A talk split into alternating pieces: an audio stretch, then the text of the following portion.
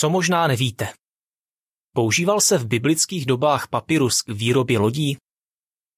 Je dobře známo, že papyrus byl ve starověkém Egyptě nejčastější materiál, na který se psalo.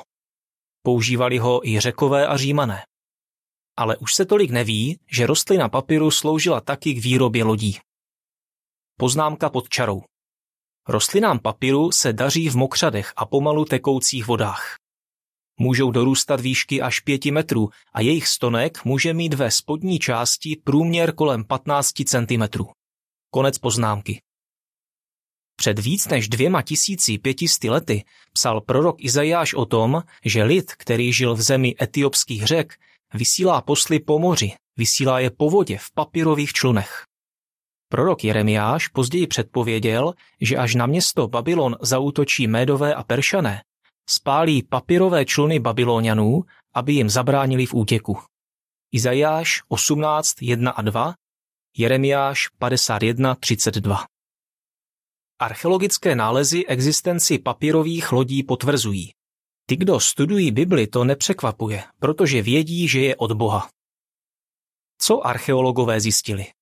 Našli spoustu dokladů o tom, že lodě z papíru se v Egyptě opravdu vyráběly. Jak se papírové lodě vyráběly? Malby a reliéfy v egyptských hrobkách zobrazují, jak se papyrus sklízel a jak se z něj dělaly lodě. Muži odřezávali papírové stonky, svazovali je a pak tyto svazky upevňovali k sobě. Stonky papíru jsou trojúhelníkovité, takže když se k sobě pevně přivážou, svazek, který vytvoří, je silný a kompaktní. Podle knihy A Companion to Ancient Egypt dosahovaly papírové lodě délky přes 17 metrů a na každé straně mohlo být 10 až 12 veslařů. Proč výrobci lodí používali papyrus? Papyrus byl materiál, kterého bylo v údolí Nilu všude dost. Vyrobit z něj lodě bylo navíc relativně snadné.